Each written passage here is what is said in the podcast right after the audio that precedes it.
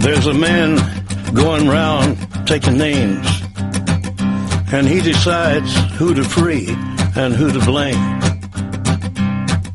Everybody won't be treated all the same. There'll be a golden ladder reaching down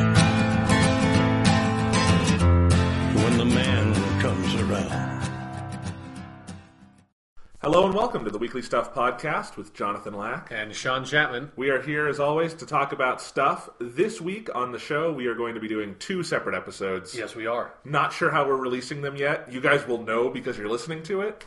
But um, this one will probably be the second episode, but we'll, we're recording it first. We'll figure it out later. Yeah, it doesn't matter. We're just going to talk about a lot of stuff. A lot of stuff happened this week, like Uh-huh. an, an unholy amount of stuff. Yeah. And we don't even talk politics, so like we don't even have to get into that, which is crazy. Yeah. But no, we uh, this episode is going to be focused on the movie Logan, the final Wolverine film for Mr. Hugh Jackman, and uh, great movie, right? Oh, fantastic movie, yeah. Fantastic movie. We will get into it. I, I have One rare- might call it an excellent movie. There we go. Um, I have rarely been so um, eager to talk about a film on this podcast because I think that's a movie that you need to talk about. Yeah. In some ways, just be, I was saying this before we went on air. Like I need to talk about it like I need to go to a therapist. Like that movie worked me over. Yeah. In some Yeah. heavy ways, and we will talk about it in depth in a little bit. That's going to be the focus of this episode. The other episode, which you can listen to probably right now if you haven't gone over to it, we are going to be talking about more video game stuff Yes. because you've been playing Horizon Zero Dawn. Yes, I have. Big PS4 exclusive for the for the month, the season, for the moment. Yeah. And uh, how is it? Uh, it's a really fucking good game. Yeah. Awesome. Yeah. And we'll talk about that more in the other show. And I have been playing the Nintendo Switch, which mostly means playing The Legend of Zelda Breath of the Wild. And uh, holy fucking shit. yeah. You'll hear about that. I'm sure we will. Motherfucker, that's a. I love all of it. Oh my god. I don't even want to get into it right now. So that's in the other episode, video game focused episode. This is a movie focused episode. Sean, do you have any other like movie TV stuff you wanted to talk about since this is the movie episode before we jump Um, into Logan? I, I finished season two of Twin Peaks. I haven't watched Okay. the movie yet, but season two of Twin Peaks is it is not a, like a great season of television, but it is a very entertaining season of television. It, it, ha, it has its moments. That finale.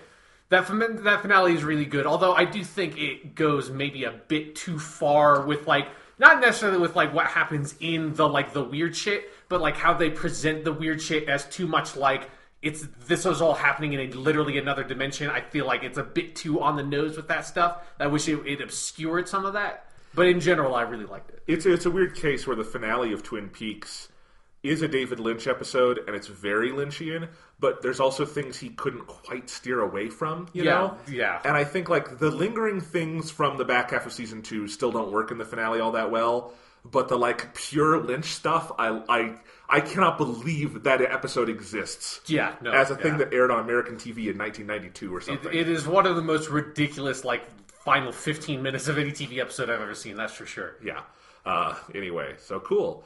Uh, anything else? Um, I don't know. There's been like some like a, a stock of trailers came out. I don't know if any of those we need to really talk about that much because I like the new Alien Covenant one came out. and I didn't like- watch it. it, like it was in front of my screening of Logan. I was like, ah, th- they show the alien way too much in that trailer, which like, Okay. kind of disinterested me immediately in it because it's like, just you shouldn't do that. Like, and if they're showing it that much in the trailer, it feels like that's probably going to be more or less the movie is going to have a lot of like alien in your face and kind of more actiony stuff, which is what the trailer kind of felt like. Yeah. Yeah. So I yeah, I I haven't seen that. I did see the Ghost in the Shell trailer you were talking about. Yeah, that has And I- like that is like a trailer for two different movies. Like the first half of the trailer is like this is the movie that was in the first trailer, and then the second half is like, and now like, oh, what path I passed, and I had a family. It's like Yeah, what? The story stuff in that trailer made me roll my eyes. The visuals continue to look amazing. So who knows? Yeah. we'll see when that comes out. Um, what else? I, I can't think of what other big trailers were there. Um, there is the Deadpool two thing that's We'll that talk was about in front that. of Logan. I consider that like a spoiler, although I guess at this point it's gone onto the internet. Yeah, But, yeah, it's out there. yeah. We'll talk about that in a minute. Um, but yeah, so I don't think there's a lot of stuff. Like I, I, yeah, I haven't been watching any like new TV at the moment. Although I really need to watch Legion, the FX show that's sort of in Yeah, the I've X-Men heard it's universe. really good. It's I'm sure it's great. It's from the creator of Fargo, the the Oh, TV okay, seri- series.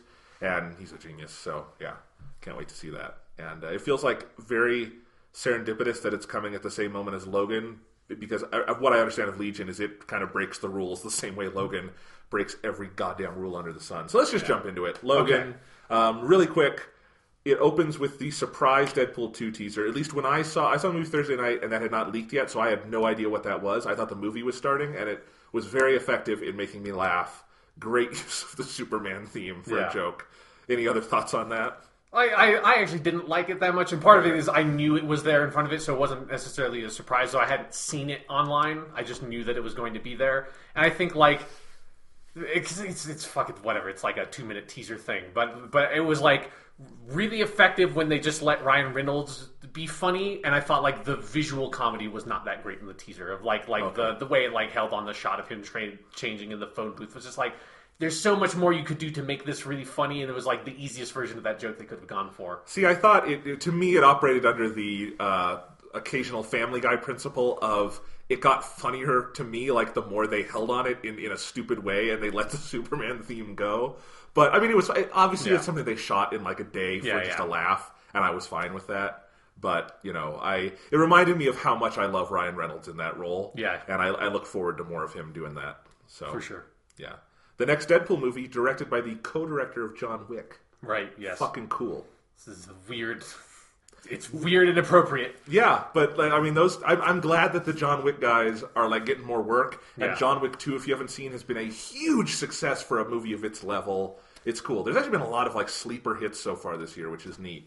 And there's to me, there's like already been more interesting movies this year, like in terms of mainstream Hollywood, than maybe there were in a lot of last year. Yeah. so we're off to a good start. Because it does, like, there's something about last year with movies that, like, for me, it almost didn't happen. Like, it just feels like, like, the Oscars happened, and, like, half the movies at the Oscars I had never even really heard of. Like, and even, like, La La Land, I had only the vaguest impressions of what it really was. There's just something weird about, like, it completely went by me in a way that, like, I usually, you know, don't watch a lot of the movies that are up for the Oscars, but I'm at least mildly cognizant of them. If like I've seen some trailers for this movie, it's like I knew like what The Revenant was, you know, like Yeah. I- usually at least that level. And then last year was like, I think nope, I think 2016 part of it was that I think that was a year where video games and TV very definitively just lapped movies Yeah. in a way where it's like the the cultural conversation was not at cinema last year. Yeah. Except for a couple of moments, it was on TV and in games, and I think that's con- frankly continuing in some ways this year already. Um, although there's been some better movies. So anyway, let's talk about a very better movie, Logan. Um, we'll get into spoilers in a minute because you definitely don't want to be spoiled on this. Yeah. But let's talk. Do our spoiler-free take. Uh, we said it's great. Sean, why is it great? Um, like a whole bunch of reasons. I think it's it, it feels like th- sort of the perfect Wolverine movie, uh, and also like the perfect X Men movie. That that it, it takes all the sort of like things that you love about the those older X Men movies of. Which is to say, it takes Hugh Jackman, it takes Patrick Stewart, and unfortunately, Ian McKellen couldn't make it. So they, if they had Ian McKellen in there, it would have been all three of like the things you liked about the old X Men movies. And but but it has Patrick Stewart and Hugh Jackman playing their characters of Wolverine and Professor X like better than they ever have, and with like really fantastic writing in a really smart setting that sort of borrows and references and sort of suggests to some things you remember from some of the older movies. But never is sort of like obsessed with the continuity. Never gets bogged down in the continuity and feels like it exists kind of above any like continuity higgles one might have, and it allows you to just sort of like really get into the flow of the movie and sort of accept its like really dark, violent kind of western tone that it has. It's completely standalone. Yeah, like in, absolutely. in a way I wasn't expecting. It, it like it's hard to even say if this is the definitive end for the character or something because this feels to me like it's one possible future, but it is it is on an island. Yeah. and as you say, it, it little references, but it could be a sequel to any series of X Men movies. Yeah. it is, and I think what it uses more than anything is your knowledge of the relationship between Wolverine and Professor X as played by these actors, but not like the word of it. Yeah. you know, and even the Wolverine, the the the one, the other James Mangold one in Japan, mostly was that way. Except X Men: The Last Stand very definitively happened in that movie because it's all Wolverine getting over Jean Grey. Yeah. which I think works really well in that movie.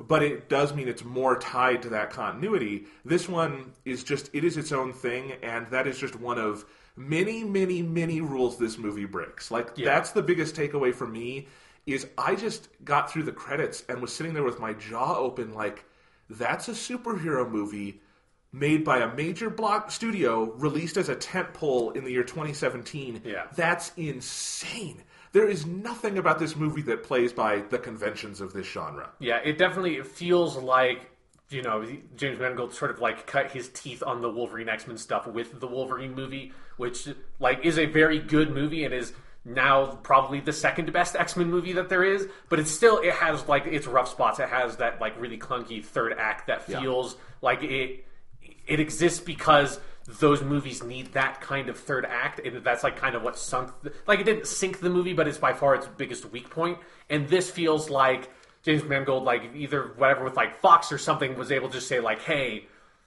I can make a really fantastic Wolverine movie. Just let me do it and like let me make the movie I want to make. And that's what this feels like. Is it's not it's not held by back by any conventions, any genre tropes that it doesn't want to adopt. Like because it adopts way more Western genre tropes than it does like specifically superhero genre tropes. And that's so perfect for this movie and specifically for the Wolverine character. Yeah, I, I, honestly, I think it's more than James Mangold. I think it's Hugh Jackman was doing this for 17 years. Sure, yeah. and he- and he finally just said, "This is what I want to do," and the studio said, "You've given us an awful lot. Let's just do it." And it, it paid off. I don't know if you've seen, but it's uh, 85 million for the weekend. The last one, the last, uh, the Wolverine in Japan one did like 50 million its first weekend. So this is way, way above the the, the last Wolverine standalone movie, way above X Men Apocalypse. Like it's it's the same thing as I think what happened with Deadpool last year, which is that the movie is what the movie needed to be, and people respond to that really powerfully. Yeah, and the marketing was just fantastic. Like the trailers for this movie have been unbelievably good. So Yeah. it's that Johnny Cash bump, you know. It's Johnny Johnny Cash, man. God, I, I when I finished the movie, you know, and I, I had kind of a long drive home. I just put on the album that Hurt and The Man Comes Around come from, and I just it was, it's a perfect mood music to, to like decompress after this film. You know, and when we talk about it breaking rules, we'll get into like spoilers, but just in general, like you talk about like the Western genre things it does. There's a lot of that, but it's just like it's the blend of genres and how few of them have any connection to superhero films as we know them in the 2000s. Yeah. Like it's westerns, it's also clearly indebted to this wave of post-apocalyptic fiction that I would say exists in the mold of Cormac McCarthy's The Road, Yeah. which I think this owes the biggest debt to. But then you also have things like The Last of Us, which is also kind of taken from The Road and things like that. And it, you know, it, it, it expands upon that. It has so many influences, but it never feels overly derivative either. And it just every move it makes, whether it's in the graphic violence, whether it's in where it goes with the characters, whether it's in just the general filmmaking of it, that this is more of a film than any superhero movie we have had in a long time. And I don't mean to sound like a snob about that, Yeah. but it just mean the cinematic craft on display here and the refusal of the film, I think, to talk down to its audience is surprising. It- Yeah. you don't see that even in the superhero films we love. It's a really rare thing. You know, I, th- I think you have to go back a ways to see something that kind of went this far out on an artistic limb in terms of a mainstream superhero film. This just Yeah. isn't the way these movies are made. And it's a great film, but it's also like a profoundly surprising one on that level. And I wouldn't be surprised if I've already seen on Twitter some responses of like audiences who audience members who were totally unprepared for this and kind of laughed it off because it's in such a different mold than I think they would expect of a Wolverine movie. Yeah. But I think if you go in knowing what it is and you're not being like a, a stupid bro about it or something, it's it's going to land really surprisingly hard. Yeah, and it it is it is another piece in the like insane puzzle of just the incomprehensible X Men film franchise at this point. Of like, I don't think you could have two more polar opposite fucking superhero movies than X Men Apocalypse and Logan. Like X Men Apocalypse to me is like one of the most like sort of dire examples of the tropes that superhero movies have fallen into with like how big that movie gets and the ridiculous fucking action climax they get to that movie. That's way too big. Like sort of eschews any character development or any interest in the characters and it's so much cgi on the screen and stuff like that.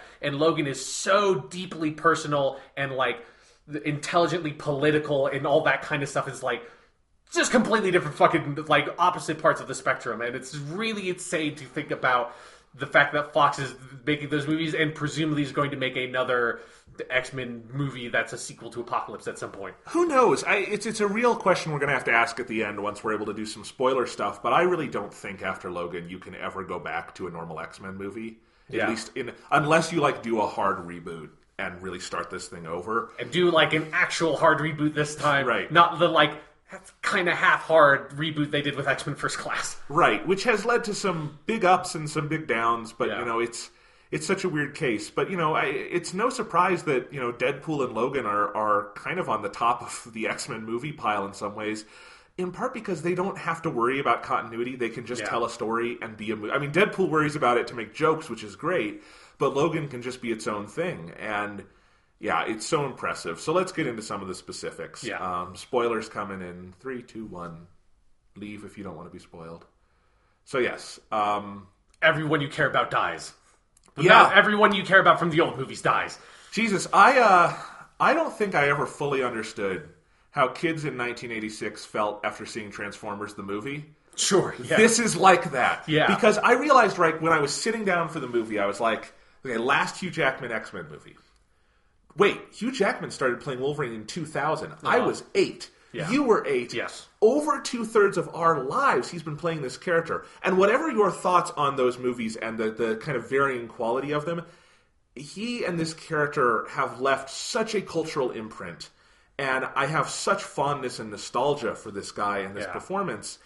And not only is this the last movie with him, but they fucking kill him and they fucking kill Professor X brutally. yes. Yeah. And like not only that, but in the larger kind of lore of this film, they kill everyone. Like the movie very like symbolically ends with the death of the X-Men period. Yeah. In a, in in this way that like I again I don't think I was prepared for where this movie was going to go. Even knowing okay, R-rated Wolverine, I'm, he's going to tear some shit up. Yes. And he does Oh yes. but watching him be impaled on the log and just die, just fucking die. Like I was 100% sure he was going to live in this movie because no matter how good it looked, I just thought there's no way a studio superhero movie is going to let them kill Hugh Jackman Wolverine. Yeah, especially because if there's any superhero on the planet that you can do the like, oh no, he's dead and then he comes back thing, it's fucking Wolverine because he's got the healing shit. It's like I don't know how many fucking comic books at this point have pulled that exact same story device of like, no, he's really se- we really seriously killed him this time. See, he's like melted and his skeleton is like on top of this thing. It's like there's no way he's coming back. And it's like 20 issues later, it's like, yeah, okay, here's Wolverine. Of course he's alive again because it's fucking Wolverine. And and there was a part of me that was thinking, oh no, if th- there's there's this small kernel of a chance that like Fox forced them to put in a scene of like the grave and his hand popping up, Yes. or you know the fucking Batman v Superman pebbles rising from the grave. It's like, nope, he is straight up fucking dead. And they they. I feel like they do such a good job of over the course of the whole movie setting up that's like he is getting too old, his healing factor is wearing him down, his adamantium skeleton is starting to poison him, and his healing factor can't keep up with it. Like he is on his last legs, and it makes it believable that this guy is dying, which is something I was kind of surprised at because I so roll my eyes at every single time they try to make you care about Wolverine potentially dying because it's like, of course he's not going to die, he's Wolverine, but this movie can do it. It can do it, and frankly, I got to a point probably midway through the movie, maybe after Professor X dies, which we need to talk about in a second. But I got to a point where I was thinking, if he doesn't die, it's a cop out. They are so Yeah. setting it up. But I was still thinking, like, I was prepared to be disappointed by the end of the movie. Like, maybe you can come up with something where, like, it's the kind of ending where he rides off into the sunset, but you know he's going to die or something. Sure, yeah. Like he goes off with Laura, and maybe you know they're going to have some time together, but like you can't unwind what they've done in this movie.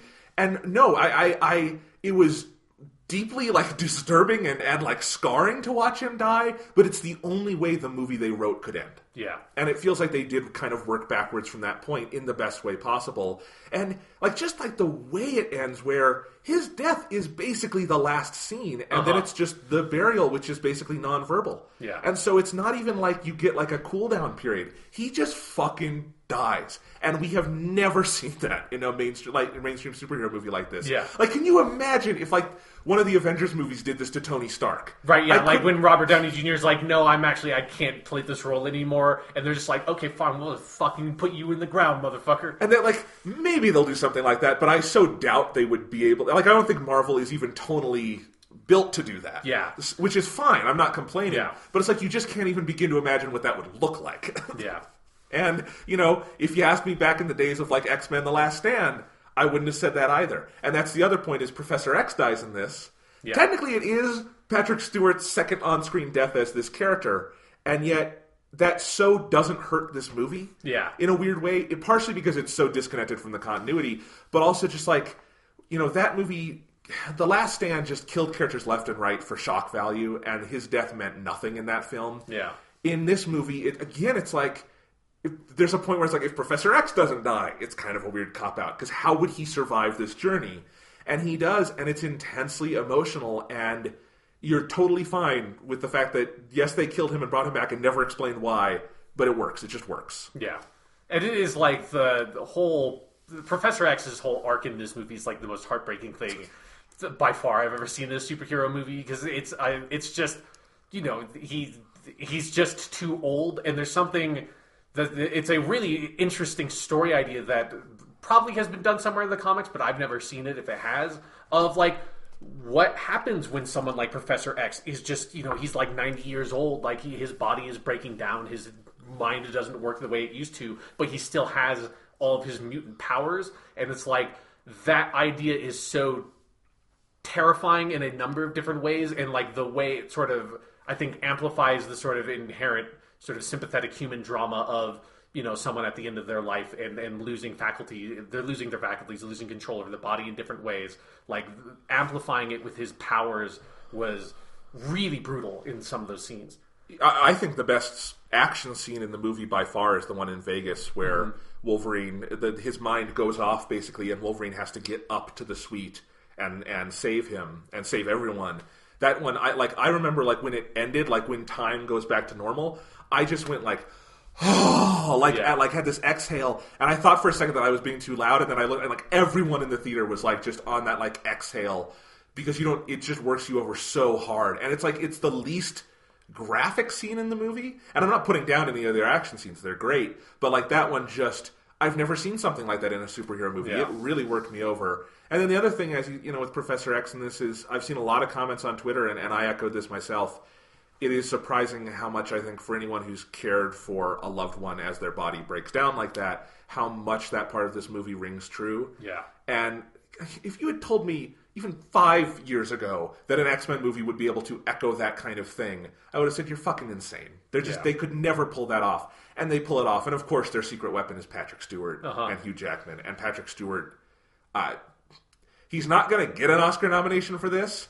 But I don't know if they're going to find a, a better field of supporting actor candidates than what he does in this movie because Yeah. it's an amazing performance, so committed, and again, just the way he kind of brings forth that mix between you know deep seated humanity and uh, vulnerability that happens when someone gets to that point in life, and, and then I think on on the flip side, what Hugh Jackman does in playing off of that, uh, it's beautiful, it's tear jerking. His last scene in this movie is just the whole thread running through that that Wolverine wants to buy them a boat Yeah. so they can just go live like away from society and it's this one hope they have and again you can imagine like the studio mandated version of this that ends with them on the boat Yeah, like the ending of like the theatrical ending of Blade Runner or something with them Right. like on the boat in like this weird like beautiful sunset island. Like nothing else in the movie even looks like this. no and, and so you know his last words being about the boat and just watching that dream die midway through the movie it's not even the end of the movie it's like Yeah. midway through the movie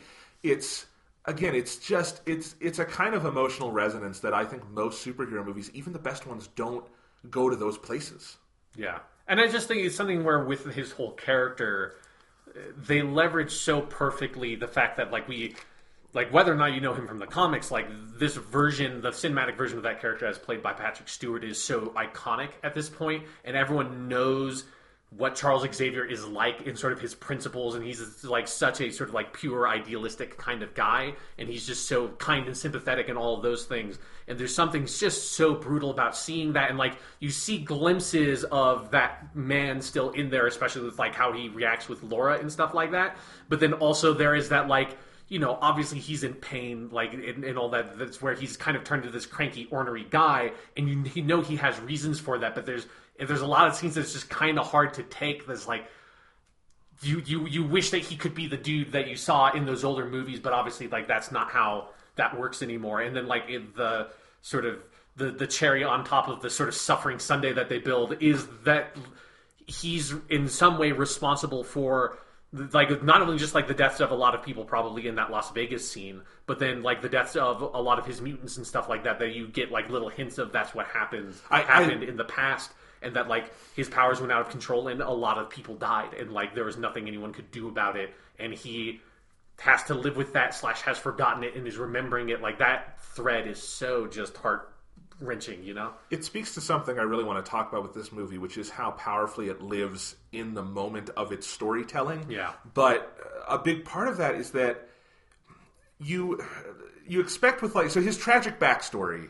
That's a moment that you would expect to have a much fuller exposition of. Like a full flashback scene or something like that. Yeah, or a speech about it. There's none of that. The first thing you hear about it is on a radio. Yeah. And then it gets turned off, and that's it for a while. And then he sort of half monologues about it, like around the fringes right before he dies. But you never get the full exposition. You never get a full conversation between him and Logan. And so you are left to really live in that moment and fill in the blanks. And I mean this kind of on either side of the movie. Like, I love that in the end, you have no idea what Laura and the kids are going off to. Yeah. You you think that there must be something there because it, they've come this far and we've seen enough glimpses of this stuff, but you don't know. It's it's left ambiguous. And on the front side of the movie, all we have is that Logan's living down on the border, taking care of Professor X, kind of hiding out from the world. And then we can kind of infer things like they must have probably gone on the run after what happened at the school, and, and Logan maybe is also just trying to emotionally shield Charles as much as anything, so he doesn't kind of relive all this. But again, the movie refuses to sort of go further than it should in those moments and do like the full flashback or the full exposition. It just lives in the moment throughout, and that's incredible. That's Yeah. not something major studio movies do. Yeah, and then then also to the same token is what they managed to do with Wolverine and Professor X's relationship of that they don't try to have like a big scene where they rehash of like this is why Professor X is just this important to Wolverine. It's like you can infer some things from just what the movie gives you, but then it also builds off of if you like remember those old movies and how much of like Right, because they do. They sort of have. You know, Patrick Stewart has a little small speech about like you were like a cage fighter when we found you, and like we built you up, and like we gave I gave you a family, and like it is the like it is not sort of like trying to hammer on any sort of expositional point about that. It's just is like gives you this little seed to remind you, like, right, that is like what this character has gone through from being like this lone wolf in the woods, like literally killing people for money, like coming up now and like having cared about so much and now lost so much, and how like tight knit their relationship is, and just them on that road trip, and you just the way you can just feel Logan's frustration at uh, the sort of the situation that Charles is in and like what has happened to him and, and sort of being in this awkward position of having to take care of him, but also this intense sense of debt to that man that that, that is so palpable. And it's really impressively done by doing it by doing that entirely on the actors and not relying on heavy scenes to get that across. Yeah. Other than one point I want to make, like a complaint I have about some exposition in relation to the plot, and we'll talk about that in a second. The like I said, you know, the, the, the movie it's all showing, not telling. Yeah. You know, it's it's that that first rule of screenplay or of storytelling that a lot of movies get wrong, which is you show, you don't tell. Yeah. And in this movie, like just little things like in the scene at the compound where they're being attacked, like on in their little hut in Mexico, and and Wolverine is trying to get Professor X out of there, and he winds up getting Laura out of there too. But he just cares about getting Charles out of there. Yeah. Like to the point where he's being kind of a bad person in what he's doing with Laura and and everything. But you also understand like this is like something that he could not live with himself even more than he already can't live with himself if anything happened to Charles in this moment. Yeah. You know? And uh, that's just those little actions. It's all about the actions these characters take. I mean, Wolverine is not a silent character in this movie by any means, but I think he probably has a lot less dialogue than in other X Men movies, and it's because they just allow Hugh Jackman to live the character and not have to, like as we said, monologue about anything. Yeah, one of my favorite scenes to that effect is in the sort of the middle part of the movie where they're in the with that uh, one family in their house and staying there for the night, and Logan takes Charles like up to the room, and and you kind of see the shot more or less from Laura's point of view of him going up the stairs and going to where the room is down the hall, and going into the room and kind of like closing the door behind him with his foot and not even thinking about the fact that Laura is there, and just using that to again like in an entirely visual way without any line of dialogue from any of those characters get across the sense of like right logan is not paying attention to her at all and like his focus is all on charles which is really important for where the movie then goes from that point where i feel like that's where that movie sort of takes that moment to sort of reinforce that idea because after that is obviously when charles dies and logan has to sort of accept that he's with this girl who is his daughter It is amazing how much he grows as a character in this film. Despite the fact that if you actually like map out the plot of this movie, there's not that many scenes. Yeah. And not that many things happen. Like big things happen, like the deaths of the two main characters. But you know, the like that this the this extended sequence at the like the farm they're on is a really big chunk of the movie. I didn't Yeah. time it or anything. But you know, and it's very intimate. It's all small moments. There is no saving the world here. There is no big threat. The worst thing that's going to happen is, I mean, you know, little girl's going to die, and that's terrible. But it's you know, it's one or two or three people. It's not mass destruction. yeah it's not a giant sky laser destroying the earth or whatever you know Yeah, it's not apocalypse picking up a pyramid and Yeah. whatever he was doing. I don't remember the end of that movie that well. Um, It was, it was not apocalypse just barfing CG onto the world and being like, "Oh no, we're going to be digital characters now." Yeah, I mean, I mean, it really does share a lot of traits with uh, with Deadpool in that regard of of not in tone or anything, but just in allowing Fox allowing these filmmakers to make movies with small stakes. Yeah. because Deadpool, all it is is he just kind of wants to punch this one dude in the face Yeah. and get his girlfriend back, and it works beautifully for that film. And this movie, all it is is like the motivation. I love that the motivation isn't even always clear in this film. It's kind of just survive for a while, and then for Logan, it's do right by the people I can do right by. Yeah, And not even by myself, just do as much right as I can, whatever the hell that means. And it is so powerful in that way. Like, I really do want to bring it back to um, the, the Cormac McCarthy book, The Road, because I thought about it a lot. I mean, it has it's got very obvious similarities in how it ends with. I'm going to spoil The Road for a moment, but it's That's a okay. 15 year old book. yeah, it's an old book. Um, you know, the road ends with the road is a story about a father and a son in a post-apocalypse, just trying. Basically, they have no goal, but they're just trying to survive. They're going. They're going to a place that they like. It's one of those stories where like they think there might be something good in this direction, but they don't know. Right. And the father ends up dying at the end, and then the son kind of finds a surrogate family and goes off with them. Very similar ending to this, where Logan dies. He's had Laura. Laura has this kind of emotional breakdown, but then kind of gets her strength back and, and goes on, and you don't know what happens goes on to the beautiful mountains of Canada. The beautiful mountains. God, the, the the places they get to shoot in this Yeah. movie. I do think it's kind of an inverse where the lower budget your superhero movie is, the cooler places you get to shoot. It's a weird thing. I mean, you know, they have to work hard if you don't have that budget to make shit look cool. You can't just like have it all be on a green screen. Yeah, and you know, not not this movie's not small budget by any means, but like smaller budget. Yeah. and you know, yeah, none, none of this movie I think looks like it's on a soundstage. The whole No, thing is location stuff. But anyway, I'm getting distracted. But just that kind of road to nowhere vibe that the road has, but on that road to nowhere, immense meaning comes out of it, and I think they capture that great. And what I one thing I thought when I got out of the movie is. This is legitimately, in some ways, a better adaptation of that book than the actual movie they made out of The Road, which has a great performance from Viggo Mortensen, but not a lot else to recommend. It's, I think, a very rote um, adaptation of that book that does not feel properly cinematic to me. And this feels properly cinematic in conveying those kinds of emotions. And it's an amazing thing. Like, I just. I cannot wait to see what James Mangold does next. Mm-hmm. I hope to hell this has bought him license to do whatever the hell he wants. Going to make Logan two. I don't necessarily want Logan 2, but you know, I, I think he's a super talented director. If you look at uh, Walk the Line, great movie, Johnny Cash movie, uh, 310 to Yuma, his remake Yeah. of that, phenomenal modern western, and then these Wolverine movies. But that's a lot of like adaptations and stuff. I'd love to see what he can do with something like. I want him to make a modern western. Like I want to Sure, see yeah. him do like a western that's not a remake or a book adaptation or something because he's got some fucking chops. Just you can look at like sure. any scene of this movie and it's evident. Yeah. Anyway, we're kind of all over the place. But um, Yeah. there's so many good things to talk about. I mean, let's talk about the violence for a minute. Okay, sure. Let's talk about the violence. Holy crap! Yeah, the Wolverine cuts people up in this movie real good. Yeah, It's it's it's one of those things that it's like you, it always feels absurd when you're making like a PG or PG thirteen movie or like an X Men cartoon that has Wolverine in it, and it's like you do realize that this dude's superpower is literally that he has knives coming out of his hands. Like he heals and he has knives coming out of his hands.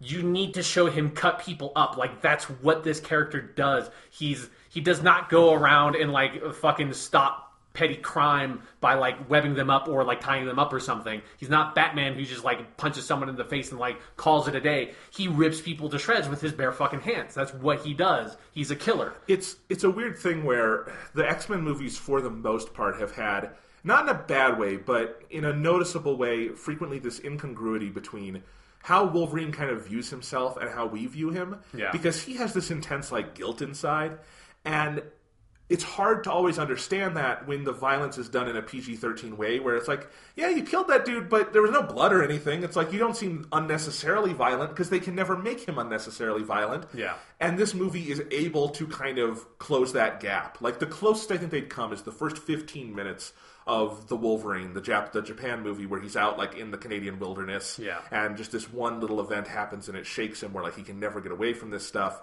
But even then, that is not quite as powerful as like the beginning of this movie where like he meets he has a bad day, he meets these asshole kids, and he just kind of goes off in a way where he can't even contain it. Yeah. And and that allows you to understand what this character is going through in a way these movies have never quite been able to pull off with the characterization of, of Wolverine they go for. Yeah, yeah, that, that like, you know, they get the whole like he, you know, he has like the tortured sort of samurai soul, but like when he gets pushed, he just like you know he literally kind of just gets blinded with rage, just sees red, and then cuts people to shreds. And it's like in the old X Men movies, that whole that one of the more important parts of that equation is he needs to cut people to shreds. Like you need to feel the sense of that violence to understand why he regrets it later.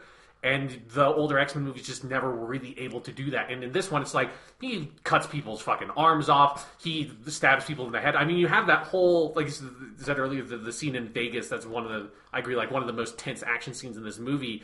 And he just like goes and just fucking stabs people in the head with his claws, like like because they're all paralyzed by uh, Professor X's powers, and so they can kind of like turn and see him a little bit, so they know they're going to get fucking stabbed in the head and then he just stabs them in the head one after another just down the line and it's That's part of what makes that scene. Brutal. pow- yeah, that's what the part of what makes that scene powerful is that it's not as graphic as some other scenes in the movie, but it's like the just the like surgical nature of it. For well, I mean, it's not surgical in the sense that he's not being too precise, Yeah. but he knows what he has to do, which is that I just got to go in there, stab them all. I know what's going to happen, and get to Charles. And you can see the regret. Like I hate having to do this again.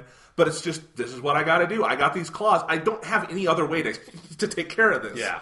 you know and yeah it this is this movie is such a profoundly more intelligent and mature exploration of violence than Zack Snyder could wish for in his wildest fucking Batman wet dream. yeah yeah that doesn't even really need to be said at some point it's, But it's is worth exploring because we're Yeah. in this era, and it's it's one of the only things I worry about with a movie like Logan being out there. Sure. is in the hands of less talented filmmakers, extra violent superhero stuff comes off as fascistic and gross, not as interesting and emotional. Yeah.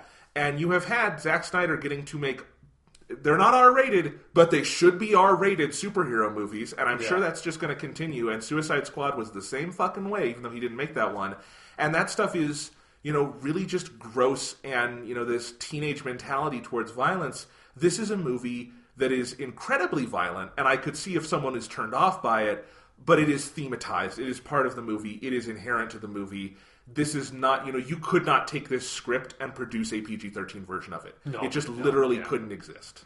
And it's just something where I think it's important to remember that the, the one of the main reasons why it works is because you have the character of Logan. Like you, other superheroes like a Batman, like obviously like Superman, or like most other Marvel superheroes of like Captain America are not suited for something like this.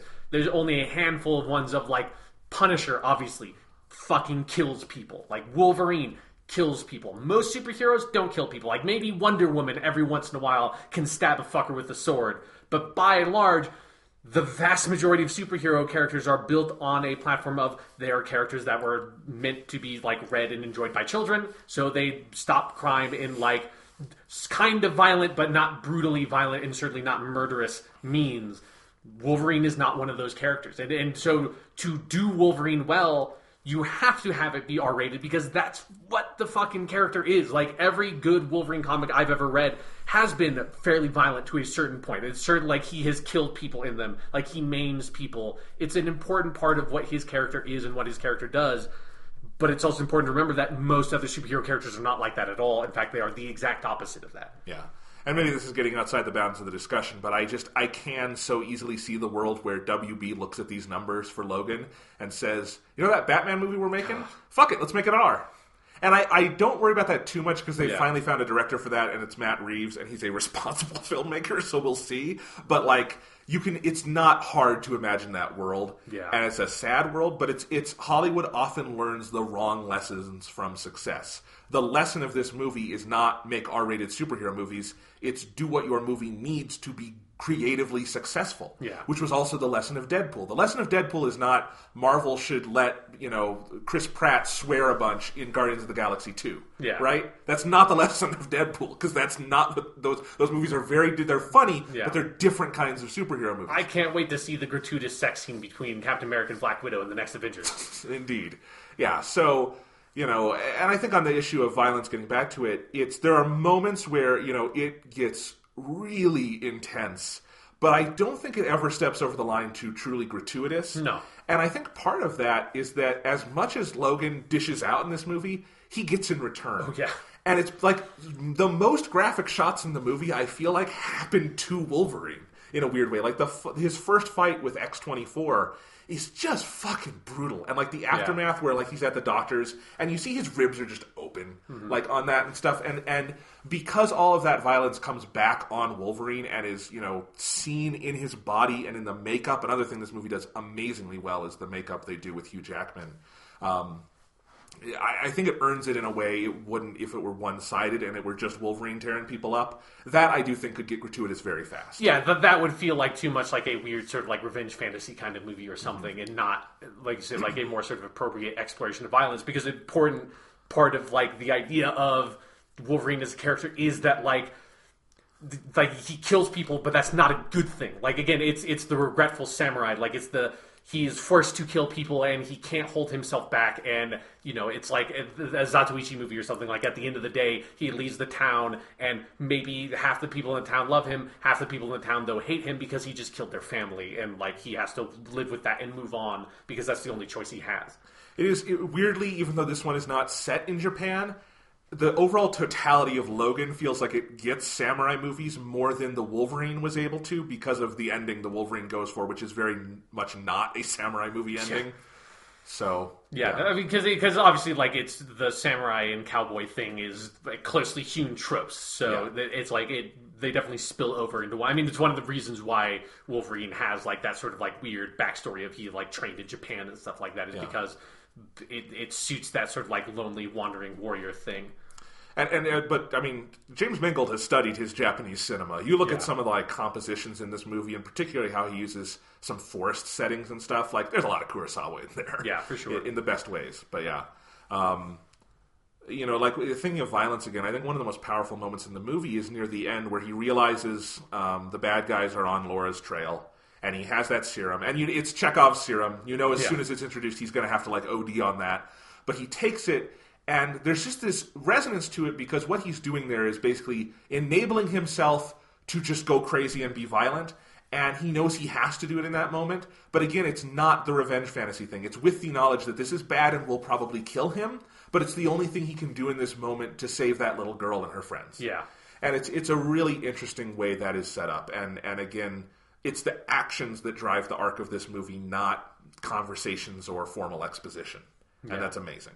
Yeah, and it's something where, like, in those scenes, it's something that, like Hugh Jackman has done so well with the performance of the character the whole time. I feel like every time he comes back to play Wolverine, he does it better and better. Is when Wolverine just can't take shit anymore and he just goes nuts. And the way, like, Hugh Jackman just fucking yells and growls in those scenes, and, and his very like feral posture, it's the like it, it so perfectly captures the sensation of that character where you understand why this dude started getting called Wolverine. You know, Yeah. it's it's one of the few instances where it's like, yes, that it, like it is a sort of a ridiculous name for this very serious man, but you look at that dude and it's like, yeah, that's appropriate. That that dude is not human at this point. His physicality in this whole movie. It's such a physical performance. Yeah. it's it's something he has done better and better and better with every passing X Men movie. But and he's always been good at it from the moment you meet him in that first X Men back in 2000. It's it's just part of that performance. But in this movie especially, again because so much of it is he has to convey the illness and the age and all these things through that physicality. It's really amazing. And, and, you know, Hugh Jackman is obviously a lot older than he was when he started playing this character. He's a little older than, than people are when they typically play superheroes at this point. But he's not an old dude. He's No. he's a he's a he's he's in the, the, the prime of his fitness and all these things. And that just makes it all the more amazing that he can really sell that this is an old Wolverine. This is you know, some of the inspiration for this obviously is some of the different old man Logan stories, and he portrays that very, very well. And he's helped by makeup and things like that, but mostly it is his performance. Yeah, it's just like the way he lock, walks with like a slight limp that sort of gets across the idea of like his healing factor is not what it used to be. Like the way he can't quite read things, and you can.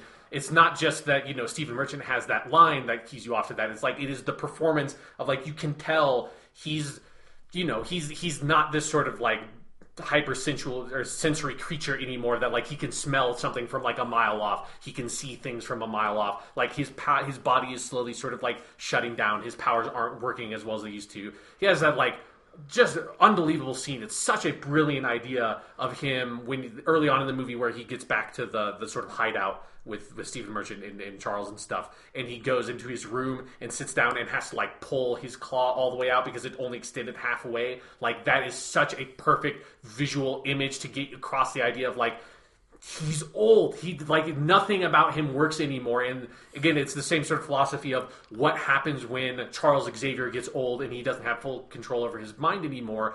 What happens to Wolverine when he gets old? Well, his claws don't pop out as smoothly as they used to. And where his claws did pop out, it's just like weird and pussy and scarry and gross because his healing factor is not working it anymore. And those areas have been so scarred over, it's disgusting at this point. You know, like they so perfectly realize that in the makeup, in the writing, and in the performance. Or the other half of that scene where he ha- the way he has to like push the bullets out. Yeah. Like because this movie does such a great job playing with iconography, and one of the most iconic things about live action Wolverine is the many, many scenes we've gotten over the years where he gets a bullet and he like flexes and the bullet pops out, and it's like a cool moment where oh shit's about to get real. You just shot the Wolverine, and he's Hugh Jackman has done that scene many times, and when he does it here, it fucking hurts to watch. And you know, even though this movie again it does not have like all these literal continuity links to the other films, it does such a good job of playing off your memories and images of those films. Yeah. and and in, in brilliant ways where it's the iconography, not the like little niche details of those films, which there's no point in going into because it makes no sense at this point. But the iconography you absolutely can play off of, and they play off it beautifully here. Yeah. Yeah, So- man. Like, Okay, uh, sorry, what? No, well, it's just something where they just and they've done this very well for a long time, but it's something with this movie and the Wolverine. It just feels so fucking cool to have a character like so perfectly represented on screen in a way that like this feels like when I would watch the Batman cartoon or something like that. Of I'm not sure if I've ever actually seen a Wolverine comic that actually understands this character as well as some of these movies do at this point. And that's just a really awesome phenomenon as someone who like grew up reading comics and watching the X Men cartoon and stuff with this character. Absolutely. Like, you know, we're going to talk, I think, at the end of this, maybe about Hugh Jackman's legacy in this role because he's very clearly done with it based on how it ends. Yeah. He's done with this in the way Harrison Ford is done with Han Solo. Exactly, you yeah. know, but like, I'm not sure. Maybe Robert Downey Jr. as Iron Man. But for the most part, even the best superhero performances you can look at and say the character is still bigger than the actor, right? Sure, yeah. Like Tobey Maguire, great Spider-Man, but Spider-Man is bigger than Tobey Maguire, as we've seen by the subsequent performances. You know, even like Chris Evans as Captain America, he's phenomenal, but there will be more Captain Americas one day, and I'm sure they'll be great. I'm not sure you can do another live-action Wolverine. I think Hugh Jackman's performance as Wolverine, at least in the live-action sphere, for a long time to come, is bigger than the character in some way. Yeah. For the exact reason you're saying there, that he's I mean, the entire superhero genre as we know it, he has been there. Yeah. Like from the year 2000 when this resurgence started to now, he has been, and he has seen the ups and the downs, and you know, he has been part of X Men movies that play to all the different trends of the time up to now, where we have this new. It's not really a trend yet, but this thing happening where superhero movies are getting and TV shows and stuff are going further and further outside the box, and this goes further outside the box than fucking anything. And I think because it's been Hugh Jackman that whole time, I I think it would be harder to recast him as Wolverine even than like a Robert Downey Jr. as Tony Stark because it's just a different kind of context for it, you know. And it's also the fact that he has played this character in so many capacities that like don't necessarily overlap. You know that it's like the continuity of the X Men movies is so bizarre at this point that it feels like you know the, some of the like sort of vague events of the older X Men movies certainly may have happened in the history of Logan, but like you don't see that like side to side. Like you don't see like like in my mind's eye, I do not see that like in the past in Logan fucking everyone was wearing the leather jumpsuits or whatever from the original X-Men movie. You know, like that did not happen in that universe because it is like that kind of ur X-Men movie. It's not trying to sort of deliberately be a continuation of that story. And an element of that does feel like that Hugh Jackman is the Ur Wolverine. Like he can be Wolverine from the future, he can be Wolverine from the past, he can be Wolverine from an alternate dimension. He's just Wolverine. It's not like Robert Downey Jr. is Tony Stark in this one very specific like linear continuity that you can look at from the beginning to eventually whenever he leaves that part to the end, and he will have always been contained within that continuity. And you can absolutely have like a different continuity that has a different person playing Tony Stark, and it wouldn't probably be that much of a thing. Yeah, like you know, I saw a, a really cool interview with uh, Hugh Jackman and Patrick Stewart where they were just hanging out answering some internet questions, and you know, Patrick Stewart asked at one point, you know. Here he was asked something about who the next Wolverine should be or something, and he kind of threw it to Hugh Jackman, and, and Hugh he was so kind of nonchalant about it, which is just, of course, there will be someone else, and I'm I, he has totally made his peace with that, and I understand where he's coming from on that because I think he's mature enough to know that it is bigger than him. Yeah but he's the person. And i think from the outside looking in i'm not so sure. I'm not sure what you can do with that character if he's gone at least in the in the near future you know? Yeah. I, I, can't with a crystal ball see 10 years out when they decide to complete maybe x-men's been dormant for a while and something. You know there are lots of different flavors of wolverine you can do. You could finally get someone to wear the yellow suit. Yeah. But someday. someday. Someday, um, someday the, the fuck it he's coming back for something we're getting his ass in that yellow fucking suit at some point. God damn it! It, it might have to be like an SNL skit, but I take. I it. will. I will take whatever I can get as long as it is a well-made suit. Yes. Anyway, so yeah, but getting back on track, there's a character we haven't talked about in depth, which Yeah. is Laura. Yeah. And uh, holy crap, great character. D- un- like unbelievable character and performance. Like I. Yeah. Uh, Like th- that performance was absolutely fucking mind blowing to me. Mind blowing, and I want to look up her name, so I'm going to Yeah. look up her name really quick. But talk about why Laura is a great character. Uh, like like it is uh, one it is a really really great execution on an idea i've never really been that into is, is the x23 character which is basically like lady wolverine you know it's it's a girl that has wolverine's powers and here they managed to make that really interesting because she's not just like Wolverine. It's it's because she's a little girl instead of being like uh, basically a woman, which is every version I've seen in the comics. Is she's already basically full grown by the time Wolverine meets her, and it's getting to see this girl that obviously like is Logan's biological daughter, and it has a lot of similar sort of traits that he has, but she's sort of still growing up and still learning, and him having to sort of see that in her and then accept at some point that's like I am her dad and I'm also the only other person on the planet that can understand kind of what she is going through with some of this stuff of being a person whose body is literally a weapon. And that character arc is so perfect for him and for like this father with really sort of dysfunctional father daughter relationship they have that kind of finally blossoms by the end of the movie.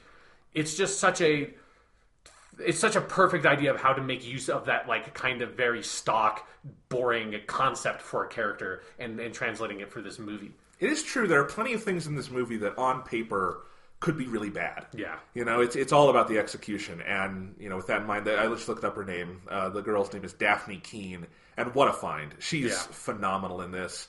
You know, throughout the, you know, she's nonverbal for most of the film, and she's great. Like it's a it's a performance. It's not she's not a prop, No, which you yeah. can easily imagine this character being in this kind of movie, and and frankly often would be.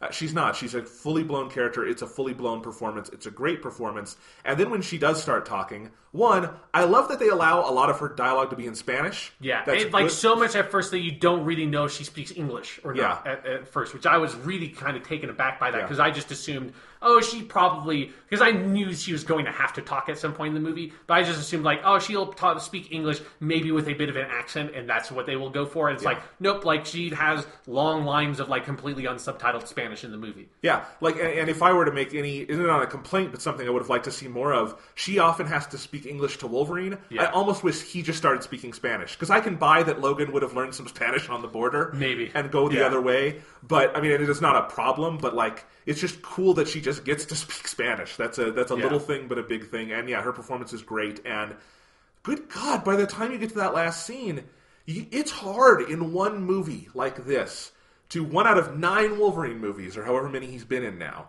to end with this little girl calling him daddy and crying over his dead body. That could go south so easily if Yeah. you didn't do it right, but it works. And it's it's you know half it's about the actual relationship they shared, and half it's because in some ways they didn't get to fulfill their arc because he didn't get to go and live and be her dad Yeah. and she's crying for something that was lost but was maybe possible at some point and all of that just works so powerfully and yeah just thematically the way they do this it's not a dumb gimmick she's not a clone of him or anything she's a little girl who's thrust into a situation that he recognizes and part of why he's standoffish to her is he doesn't want to look in that mirror you know Yeah. and think the things that happened to me could happen to her. And his death means something in this movie and means more than just we're killing the character off because he gets to impart whatever wisdom he has that hopefully she will have a better life than he did. Yeah. And maybe she can. That's what makes if there's any glimmer of hope, it's that, you know, he gets to say those words to her and this is the moment where the movie broke me a little bit of don't be what they made you you know and and that's something he basically that's one of the most specific callbacks to an old x-men movie because that's something you know xavier has said to him Yeah. at some point but it it just works beautifully because he died for that you know to say maybe this next generation can live a, a happier life than we did Yeah, like like he manages to give her like this hope for a life that he could never have because he didn't have someone like Logan for him when he was a kid. You know, Yeah. like like his life was shit from the beginning. Even if like, because I've actually I've never seen the fucking X Men Origins Wolverine movie because I know it's terrible. I don't have any interest in seeing it. you sean if Yeah. you've seen x2 you've seen all the plot in the origin Okay, okay, that's good to know because yeah, because it is like even though the movies. There's sort of some of the movies go more into it than others. The movies have never like sort of tried to fully cover his past because you know like you don't want to know everything about what Wolverine's past was like. But but everyone has the general idea of like yeah he had a fucking shitty life and he's like 150 or something years old at this point, and he has like lived through wars. He's killed so many people, and he's never had up until when he starts to sort of like join the X Men. He's never had real family. He's just been sort of like manipulated and abused by people his whole life and that have turned him into a weapon and used him as a soldier, and like literally turned him into a weapon in the Weapon X program. And that's the life he had until he was like you know older than like you know any other living person on the planet probably and so he never had that chance. And there's something about him sort of like realizing he has this opportunity to change this girl's life because she is like him in so many ways. And he has this sort of ability to do this for her in a way that nobody could for him.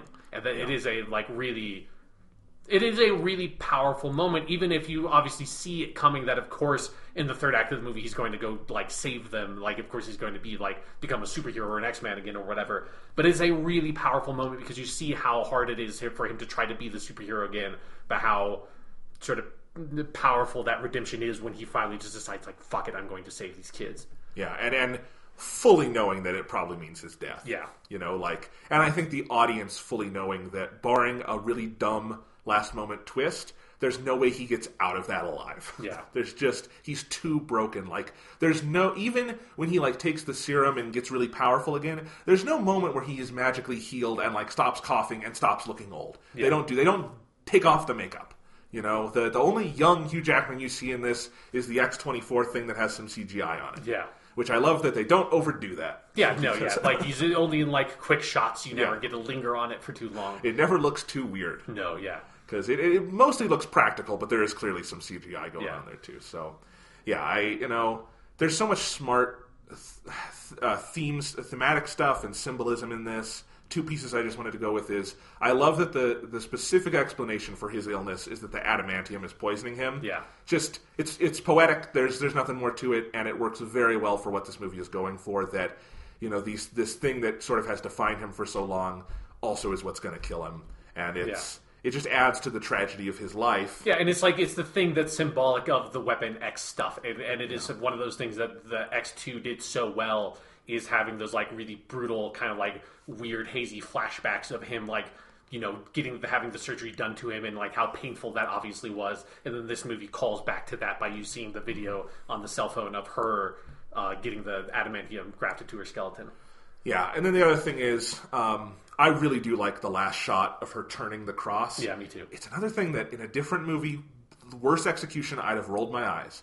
But I think it works beautifully here, especially because they've pretty firmly established that he's the last X Men. Yeah. Like that's it for these, and that's part of why it feels like your childhood is dying, but also like I don't know how they make another movie after this because they're fucking dead. And even if this is you consider this is kind of on its own island, you still saw it, and it's Yeah. like it is symbolically that this generation is done and it's been passed to those kids uh, who are mutants, but in a very different way. Yeah. you know, and it's such a.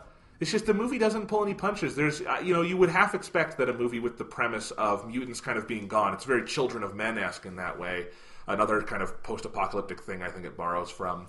You would you would kind of expect that at some point they would find like here's the cure for Right, mutants, yeah. you know, and Laura, I'm going to give this to you, and you're going to make more mutants. That's not the ending of this movie. No, there's yeah. no redemption in that way. There is in a more like spiritual passing the torch way, but there's no salvation for these characters. And it's amazing that I mean, forget superhero movies. Major studio movies don't go there. They Yeah. just don't. You know, Tra- Transformers Five is not gonna, or whatever we're on, is not gonna have like Optimus. it is five, Yeah. yeah. I mean, Optimus Prime has died before. It's not gonna go to that kind of place where it's like Transformers are really gone. Yeah. You know, like that's just not a thing. These these kinds of movies do. Yeah, no, it, it's it's such a powerful ending, partially because of there's the something we haven't touched on too much yet is like the kind of the political background of this movie and how sort of like it is such a perfect movie for this moment of I mean the villain in this movie is the American government and how you and the like the moment of sort of triumph at the end of this movie of like the hero's quest succeeding is that all these Mexican children flee the Northern American border into Canada. It's like they get the fuck out of America and go to Canada because that's where they are going to be safe because the American government is maybe not working in the people's best interests in this movie. For, for a film that was, you know, probably made and scripted, you know, a year, two years ago, Yeah. weirdly prescient. Yeah. Not that those things weren't in the ether, but to the level that they are, this movie, as you say, feels very of the moment.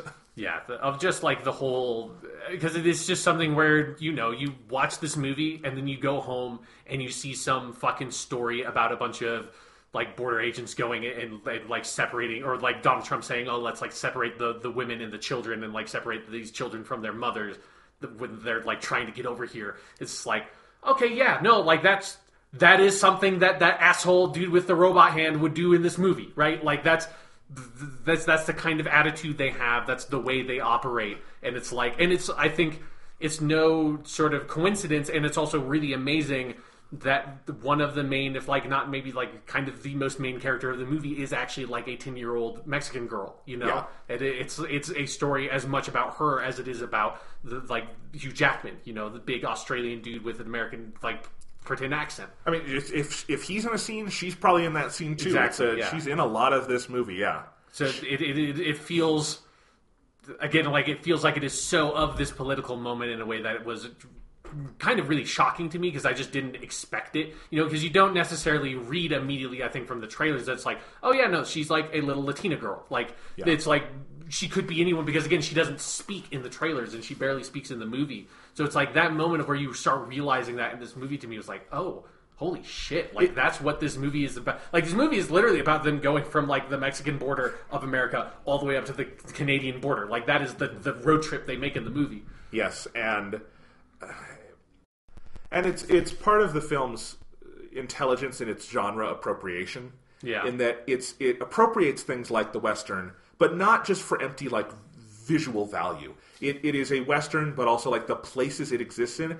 He's not just in Mexico at the beginning, so you have those vistas. Yeah. that's part of it. But then they thematize that in the ways you're saying. They don't just go to the northern border of Canada because that's a cool place to have an action sequence with Wolverine, or the, the southern border of Canada, northern border of the US, because it's a cool place to have an action scene. It's because that is thematized in the story they're telling. It's these western locations, it's these powerful aesthetic vistas and everything, but there is also, you know, deep underlying thematic foundations to all of that. And you know, you wouldn't normally if that stuff wasn't there, you wouldn't even bat an eyelash at it because pastiche often operates in those ways. But this is a genre pastiche that is very intelligent about what, what it's riffing on. Yeah, I mean, it, it is no coincidence again that like the only places where you kind of feel safe in this movie are like when you're not in America. It's like when you're or you're like right about to get out of America because it's you know the whole base that Logan has with that where he has Stephen Merchant and Professor X sort of like hold away is in Mexico. It's like right on the other side of the border because that's where he's like, okay, they might be safe here, and it takes the American authorities or whatever uh, joining forces with the Mexican government to like do the raid on their place. Like it, it's and, and that Yeah. you know like another thing that is just very politically telling in this movie is that kind of the heart of the movie emotionally is that extended sequence on the farm with the black farming family and that it is this kind of slice of americana they get to be in and yet from the moment they get there you know it's going to end poorly Yeah. like i don't know if you know it's going to end with them like x24 like slashing the family up because that goes a little far Yeah. but you know it's going to end poorly in some way, and it ends as poorly as it could. And again, that is very symbolic. They're in the middle of farm country, they think they're safe, and there is no such thing in this scenario. yeah. It's yeah, I mean this is this is a road movie and a western and all these things that I think we think are, are very standard and in some cases in modern Hollywood kind of empty, and it's not. It's really politically and thematically intelligent about the things it's working with. Yeah.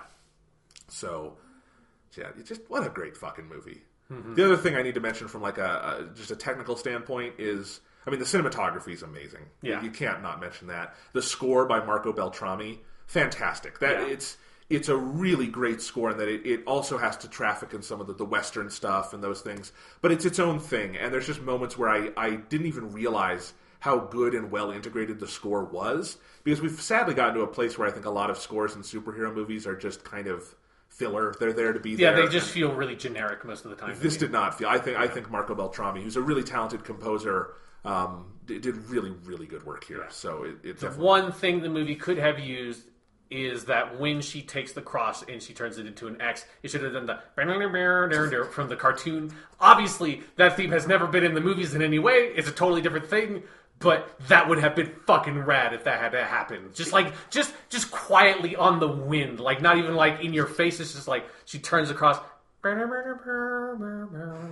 Oh my god! I if there is not already a thing of that on YouTube from Yeah. like a pirated copy of this movie, I would be surprised. Someone has to do that. Like she turns it, they walk away, and then it just comes in full force. Yeah. Or or that's like the opening of someone's sick X Men movie AMV, you know, it's they they just and then it goes into just like clips from all the different movies Or- really hastily edited together. Can you imagine if, like, instead of going into the credits with Johnny Cash, they had done that? Yeah. Like, it's silent, it cuts to black, and then da da da da da da da. yeah, that would have been so fucking good.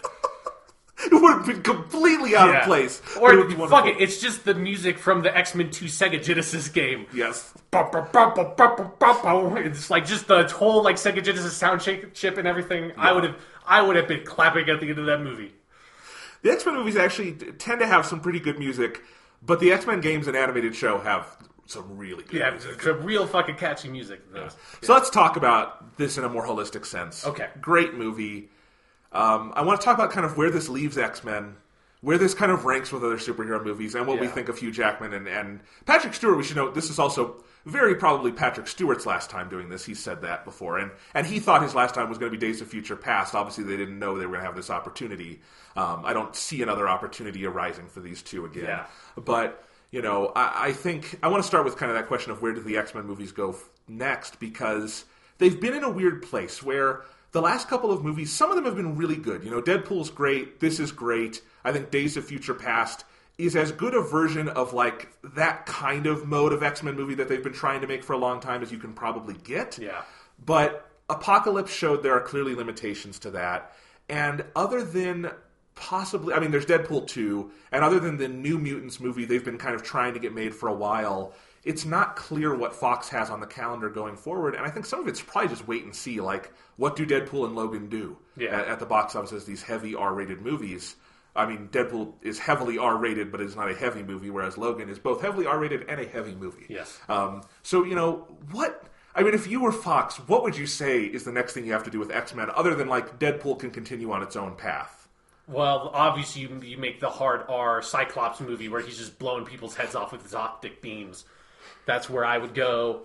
Um, I would try to get Jennifer Lawrence back and do the hard R Mysterio, uh, the Mystique movie. I almost said the hard R Mysterio movie. I would also see a hard R Mysterio movie. That would be very different. I mean, they're also talking about at some point doing a Gambit movie with Channing Tatum. that That's never going to happen. It's never going to happen. If, if if they haven't made like turned Gambit into a thing by now, they're never going to fucking make it happen. Well, he's only been in one of them. He was in the X Men Origins. Yeah, movie. it, it was a really unfortunate thing they did with that. But you know, like not they- everything can all- be Deadpool. Well, yeah, and I'm saying like they got Deadpool back. I don't know unless there's unless there is someone like Ryan Reynolds who wants to do Gambit like that. I'm just not sure it'll happen. Yeah. you know. I mean, this is the tough thing with X Men is the best X Men movies. Pretty much unequivocally are not the ensemble movies. They are Mm-hmm. Yeah. the solo movies in different way. You know, the the Wolverine, Logan, and Deadpool are the best ones, right? Yeah. And the ensemble movies, I think X2 and Days of Future Past come close to greatness in different ways, but there are inherent limitations. I think you could do a great ensemble X Men movie. Oh yeah, it's absolutely possible because there are plenty of great ensemble movies that exist. Sure, and, and like, you know, in superhero terms, I think, you know, you have like the Avengers as evidence. Yes. But frankly, I think you need someone with a vision like a Joss Whedon. And I don't think he probably ever. I'm not saying like it has to be specifically Joss Whedon, although that dude has literally written X Men. Yeah, so he's he- written some of my favorite X Men comics. So, so he'd know what to do with it. Yeah. Although I don't think he ever wants to, to make a big movie again. I think he's probably hiding in the woods somewhere. Yeah. After Age of Ultron. he's probably like trying to destroy all color cameras. It's like everything's just black and white, simple. Like everything's just a black and white Shakespeare film in my backyard. It's, it worked so Amy Acker is going to live in Yeah. my house and star in quirky movies. All, yeah, no, all of my friends are just going to live in my house, and we're going to make the black and white, quirky Shakespeare comedies in my backyard. And, and Nathan Fillion is going to sleep right next to me because he's my friend. That would not. That would not be a bad career path for No, Mr. Joss that Whedon. would be that would be the best career path. Indeed. He's going to make a fucking like Firefly the reboot, but it's all just going to be Shakespearean dialogue. It's going to be like Macbeth or something. That'd be so great if he trolled the whole like Firefly fan base by do- getting the nine. Fi- well, one of them's dead, sadly, Yeah. but the other surviving Firefly cast members and doing a Shakespeare movie, but with no reference to Firefly. It's just the actors. Yeah, that'd be really great. No, but I mean, I think uh, my thought when I got out of the movie is uh, Fox either needs to retire X Men for a while and reboot it down the line, or I actually don't know what the other response is. Yeah. I, I like I think the New Mutants thing. I've heard some things about that. That sounds like it could be fun. Of trying to do like just focus on some like kid mutants and do a more family friendly kind of thing. Sure, And I know they've got I forget the guy's name who's attached to that, but I, I know it's he's a smart guy who's wanted to do that for a while, and they've got a good like comics basis to, to base that on. But I just don't like because I I don't need them to take like the Jean Grey they did in Apocalypse and rehash the whole fucking Phoenix saga. You Yeah, know? God, I really don't want them to do that. I, I just I think Fox even you know they've had success lately with X Men, but Apocalypse was the least successful of like the last five X Men movies. So I think they hit a wall with that. Yeah. and I'm just not sure where you go next.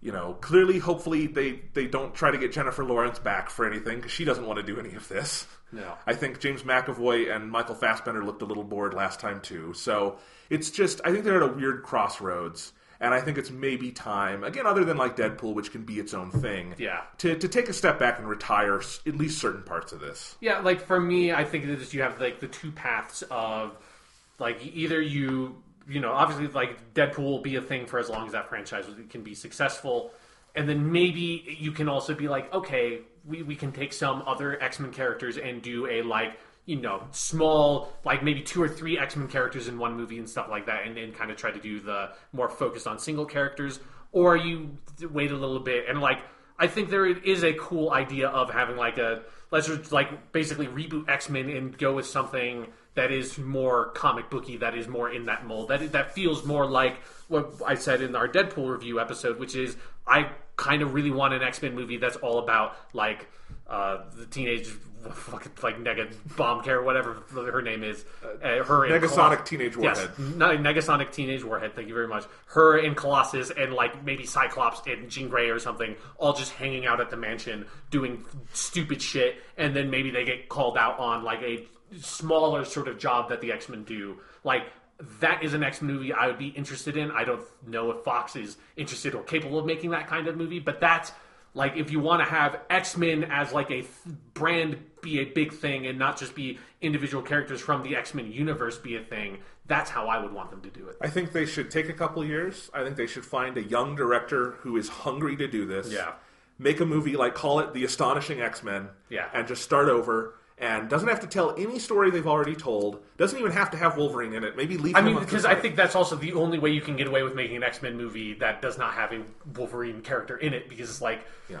I think it would be hard to recast him, and it, but if you have a totally fresh, like younger cast, you don't need to have a Wolverine necessarily in there as long as you build it from the ground up to support that. Yeah. Do Cyclops right. Yes. Do Jean Grey right. Some of these main characters. Get people like we have a great Colossus out there. Yeah, Get that dude into Yeah. something. Uh, bring Negasonic Teenage Warhead back because she was great. Yeah. Even though sh she's really obscure, but like you know, just yeah, yeah. I think you could put something together very much in that Marvel mold and have fun with it. And that's all they need to do. You know, Fox has very clearly shown that they are willing to take risks with this series. And at this point, what we're describing would kind of be a risk, but it would be the right risk. Yeah, And it pay because it is also something that where, unlike Fantastic Four, I kind of don't want Marvel to get X Men back because I think like that's just so much. That's that's so much to like think of like Marvel putting X Men into their cinematic universe and stuff, especially because. X Men in the comics has always kind of been a kind of a, sort of a different thing than the rest of the Marvel universe. That there's something cool to the, me about the idea of like them just kind of being off and doing their own thing because it just opens up so much crazy shit when you like have to have mutants be a thing. Also, that I like the idea of, of Fox holding on to that and not giving it away to Marvel. I just hope that they can find a something interesting to do with it that is not X Men Apocalypse two because I have no interest in seeing that. Like I really did not like X Men Apocalypse at all. they also just the con- I don't want to harp on the continuity too much, but they've really there's just no way to do another like James McAvoy one where that makes any amount of sense. Yeah, right. Because Because, already- the next time you would do the time jump, you'd be at fucking 2000, Yes, right? So you'd be back much. at X Men 1. It's like, that would fucking just destroy my brain at some point. It it would be very weird. And yeah, so anyway, that's that. Uh, Logan in its place in the canon. I think this is up there with like the genre's best. I think this Sure, is yeah. Spider-Man 2, Dark Knight, Avengers, Civil War. This is in that top 5 to me. Yeah, yeah. Like, it's definitely the best X Men movie. Yeah. It's it's just it's one of the best movies to come out of this genre. Like Yeah. whatever flavor or, or style you want, it's it's up there. Uh, and then yeah, I mean, uh, we we talked a lot about Patrick Stewart. He's so great. He's such a wonderful human being. Uh, but Mr. Hugh Jackman, holy crap, pour one out for for that yeah, performance Our, our because Australian friend. se- seventeen years playing this character. I think nine is the count of movies he's appeared in. Because he's been in like every single X Men movie, right? Like even I if think- like in a small cameo. I think the only one he doesn't appear in at all is Deadpool. I think I think that's the only Sure, one. yeah, yeah, he's I, not I, in that one. I have to, I, yeah, because he's in all three of the Young X Men movies. He's a main character in Days of Future Past. He has that great cameo in First Class, Brilliant cameo. and, and he has that terrible cameo in Apocalypse. Yes, that one's not Um, quite as good. And then, of course, he's in the original three. He's had three movies of his own now. So, yeah, I think the only one is Deadpool. Although you do, Ryan Reynolds wears the mask at one point, That which is is a yeah. good joke. But other than that, you do not. He is not physically on set for that movie. So, yeah, he's been in almost every single one of them. Uh, just what an incredible run. Yeah. Like when you talk about, you know, what is the high watermark for an actor playing a comic book character? It's Hugh Jackman is at least one of the two or three best answers. Absolutely, yeah. It's him. It's like Christopher Reeve Superman, Robert Downey Jr. Iron Man. That's that's kind of the short list, and, so, and there's plenty of other great ones. I'm just thinking of like just fully embodying in a major cultural sense that character. Yeah, yeah, because like like I said earlier, it, it he does him and like his portrayal in like these last couple of Wolverine movies do that character like as best as I've seen that character done in like anything I've seen, and that that's a really rare accomplishment, you know, and it, it is something where, like, when you think of Wolverine for me, like he is right there, like like he, like his face and like more traditional Wolverine comic book face, like are the kind of the same thing to me at this point.